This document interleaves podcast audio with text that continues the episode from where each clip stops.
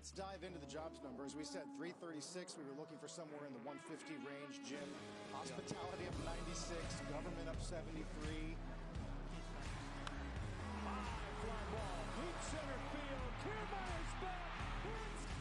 The urban doom loop isn't just a theory.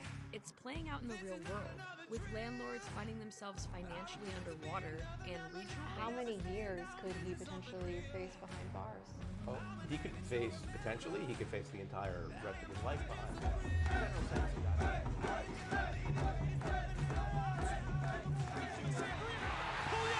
see it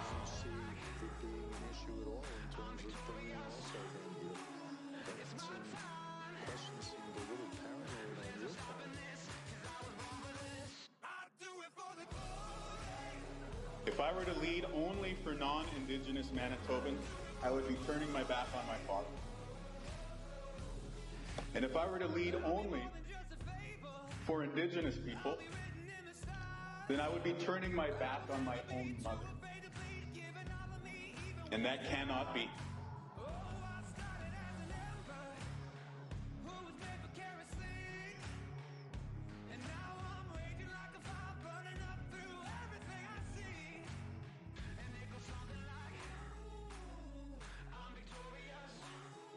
Hello, and welcome to the Really Normal Podcast.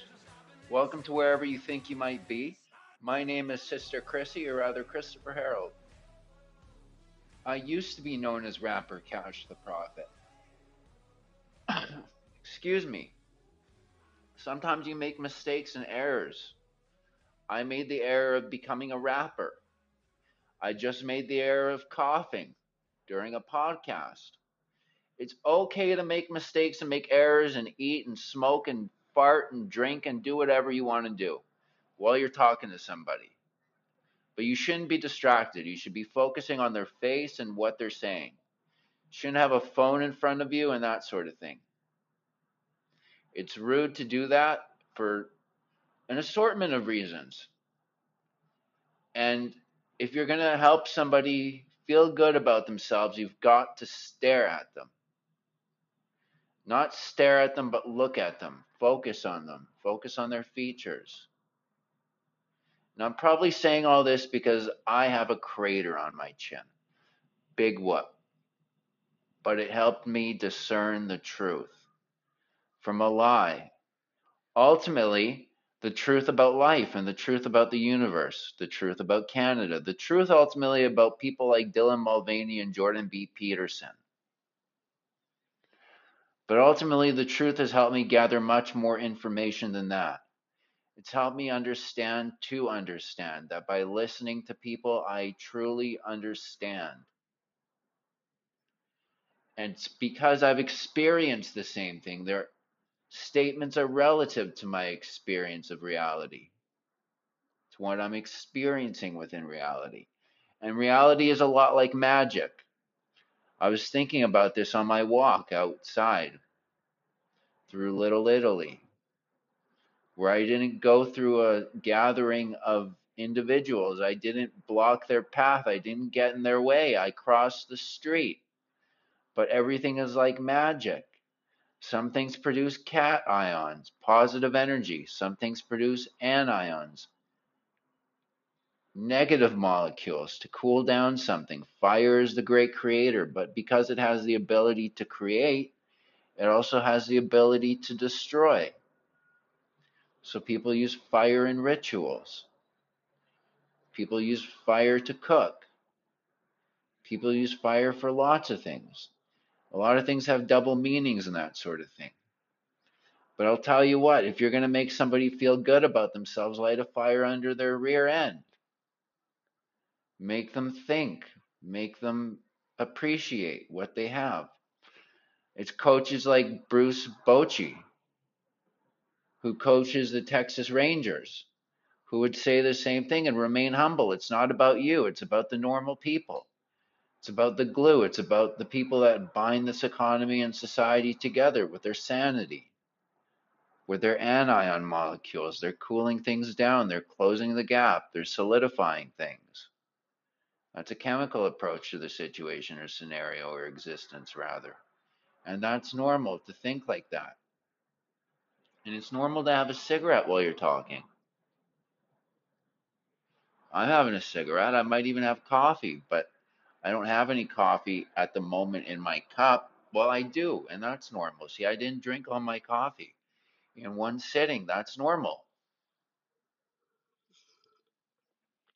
But it's not normal to knock on somebody's door at 10 or 11 o'clock at night and expect them to answer. And my friend Mikey knocked on my door at 10 or 11 this morning, apparently. And I was working, and Mikey said, Well, why didn't you answer? Well, Mikey, I was busy. Why else wouldn't I answer? Think about it. Write about it. Make a movie about it. Make a make a culinary dish about it. I don't care, Mikey. I didn't answer. Think about it, please. The rest of us are thinking. We're all thinking while we're driving. We're all thinking while we're at work. Most importantly, we're thinking while we're at work because we don't like to be at work. So we're not thinking about work. We're thinking about other things while we're at work. Why would we think about work? That doesn't make any sense. That's something you don't think about unless you think about it, and that's normal. So it's okay to think about your wife. It's okay to think about doing your wife or your boyfriend or your sissy girlfriend or whatever while you're at work. That's okay. Just don't masturbate at your chair, at your desk. Don't masturbate there. Go to the washroom. I'm not going to kick in your stall and watch you masturbate. You do you, but be quiet, please, bud, and don't watch porn so that I can hear it. If you're going to watch porn in the stall, use headphones. You know what I mean? Keep it kosher. Kosher is normal.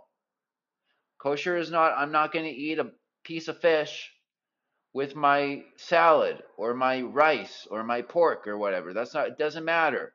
You do you, bud. That's kosher. That's me being normal. That's me letting you live your life. You want to drive a moped on the street? You drive a moped on the street. You want to drive a scooter on the sidewalk? Drive a scooter on the sidewalk. Just go around me. Don't hit me. If you hit me, there's going to be a problem. I'm going to get hurt. That's the problem. You would have hurt a member of society. Mother Nature will take karmic action and guidance against your decision. That is normal for that to happen. But it's not normal to go 50 kilometers down the sidewalk on a scooter while people are on the sidewalk. Because people do that, and that's not normal. That's dangerous. Dangerous isn't normal. If you're good at mitigating danger on a racetrack or in a skate park or something to that effect, and you're an extreme sports enthusiast, go ahead, do your thing. But at the same time, it's not normal to ride a dirt bike down the sidewalk. But if you're going to ride a dirt bike down the sidewalk, please don't hit anybody. Make sure there's enough space on the sidewalk for your dirt bike and you. That's normal. We can all have a playground and a palace and a parade, but for the love of God, please act normal. If you don't know what normal is by now, it means staying sane, using logic, and keeping your mouth closed when it's necessary. I do podcasts all day. I update the podcast daily, and that's normal for me. It's my job. It's my responsibility to get this information out there to the public and then go for walks and clear my head and cool down and think. I'm like the Colin Cowherd of this of this show. I'm like the Colin Cowherd of this this party. But you know what? Colin doesn't do a podcast all day. You know what you know what Polly or Colin does? Rather, he does a podcast for three hours. He talks for three hours, and that's okay. That's all right to do. Colin, you do you. But I do this. That guy drinks a Diet Coke that way.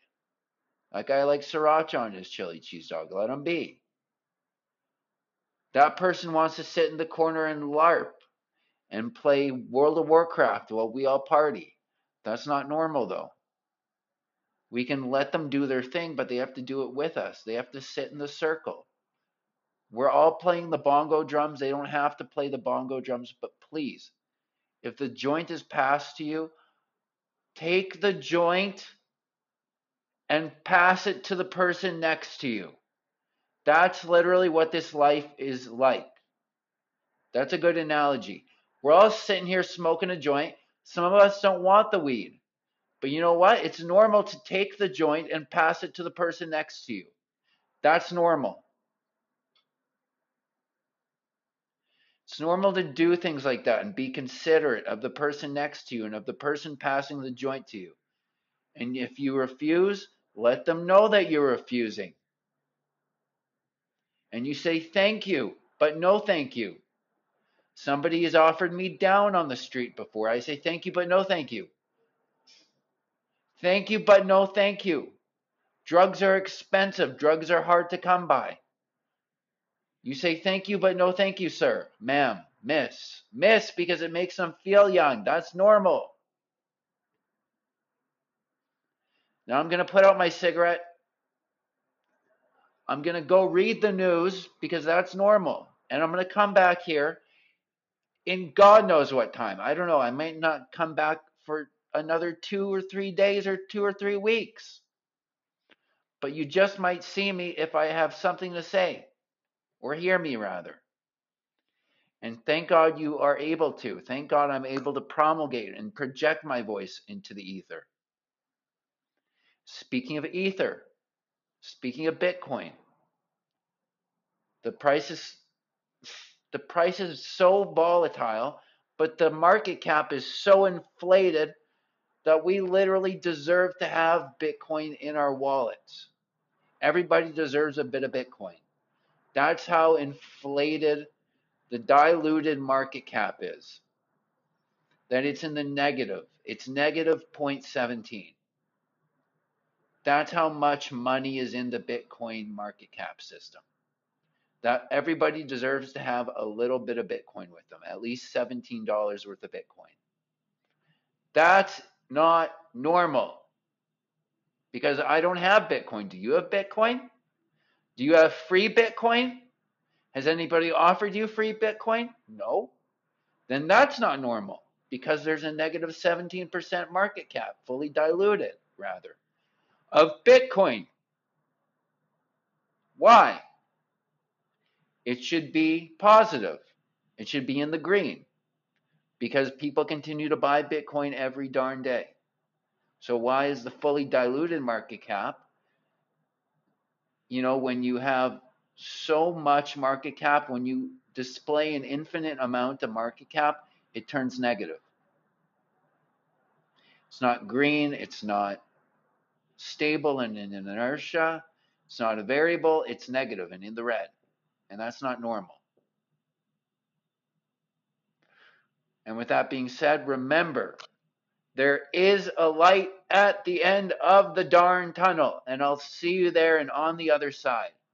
Remember, there is another side. God bless and amen. Take care, everybody. Goodbye.